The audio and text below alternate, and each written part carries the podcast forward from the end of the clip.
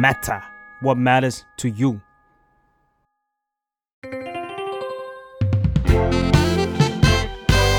What's up Nothing much ได้สับจากข่าว เคยรู้สึกตึงหงิดกับความสองมาตรฐานของสังคมไหมคะ บางคนทำสิ่งนี้ได้ แต่ว่าอีกคนทำไม่ได้ บางคนใส่เสื้อผ้าแบบนี้ได้ แต่อีกคนก็ไม่ควรใส่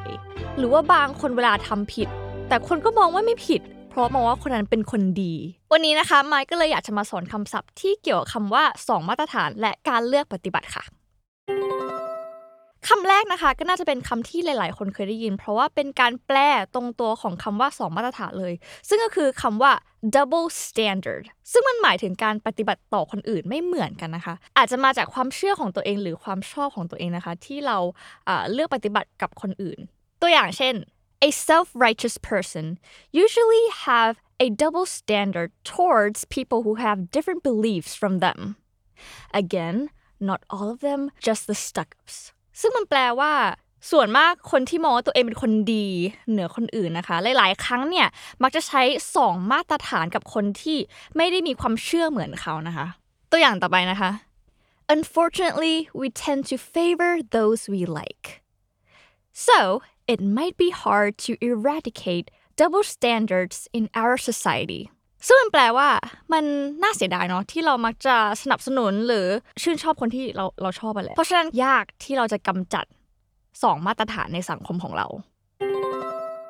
คำต่อไปนะคะ ก็เป็นคำที่คนพูดไปบ่อยอยู่เหมือนกัน ซึ่งก็คือคำว่า bias b i a s bias ซึ่งแปลว่าอคตินะคะ หรือว่าแปลว่าลำเอียงก็ได้ ซึ่งคนไทยอะ น่าจะใช้คำนี้ในชีวิตประจำวันเหมือนกันนะเวลาพูดว่าแบบเอ้ยคนนี้ bias ว่ะอะไรเงี้ยเพราะฉะนั้นการออกเสียงที่ถูกต้องนะคะคือ bias bias ซึ่งคำว่า bias เนี่ยมันเป็นได้ทั้ง noun หรือ verb นะคะ ซึ่งมันจะแชร์ตัวอย่างของสองอันเลย ตัวอย่างแรกในเวอร์ชัน noun นะคะ Many online news media in Thailand were accused of bias. Would you call it bias if they're just doing their job and stating the truth about what has been happening to the people? ซึ่งมันแปลว่ามีสำนักข่าวออนไลน์นะคะ ที่โดนกล่าวหาว่าลำเอียงนะคะ แต่ว่า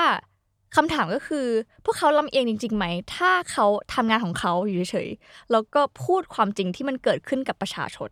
ทีนี้เนี่ยถ้าเป็น verb นะคะ มันจะสามารถแปลว่าอคติ หรือว่าลำเอียงก็ได้จะอยู่ที่คำเชื่อมที่มันจะต่อมานะคะ เช่น most television reporting is biased against the activists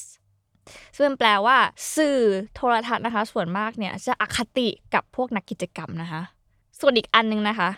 most television reporting is biased towards the government in power ซึ่งแปลว่า สื่อโทรทัศน์ส่วนมากเนี่ย จะลำเอียงไปทางฝั่งรัฐบาลค่ะ คำต่อไปคำว่า favoritism ซึ่งคำนี้เนี่ยอ่ามันจะ derive หรือว่ามันมีที่มานะคะ มาจากคำว่า favorite ที่แปลว่าของโปรดของเรา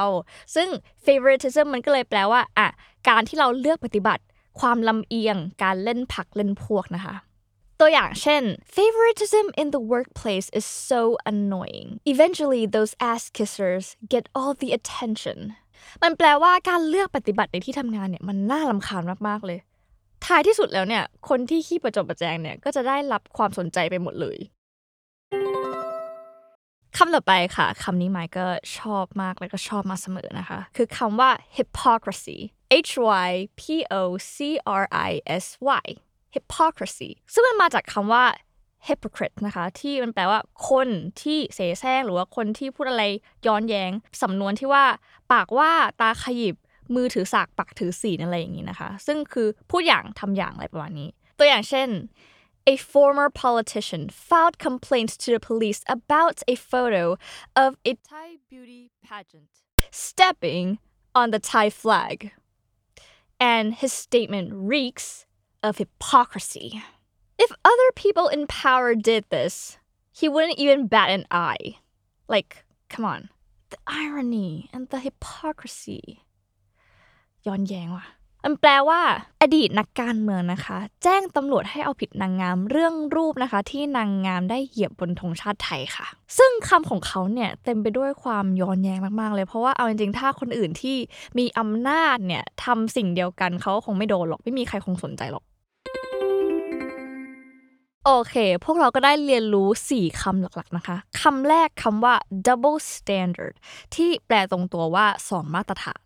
คำว่า bias ที่แปลว่าอคติ หรือว่าลำเอียงก็ได้นะคะ คำว่า favoritism ที่แปลว่า เราลำเอียง เราเลือกปฏิบัติกับคนที่เราชอบ แล้วก็คำสุดท้ายคือ hypocrisy ที่แปลว่าความย้อนแย้ง ปากว่าตาขยิบ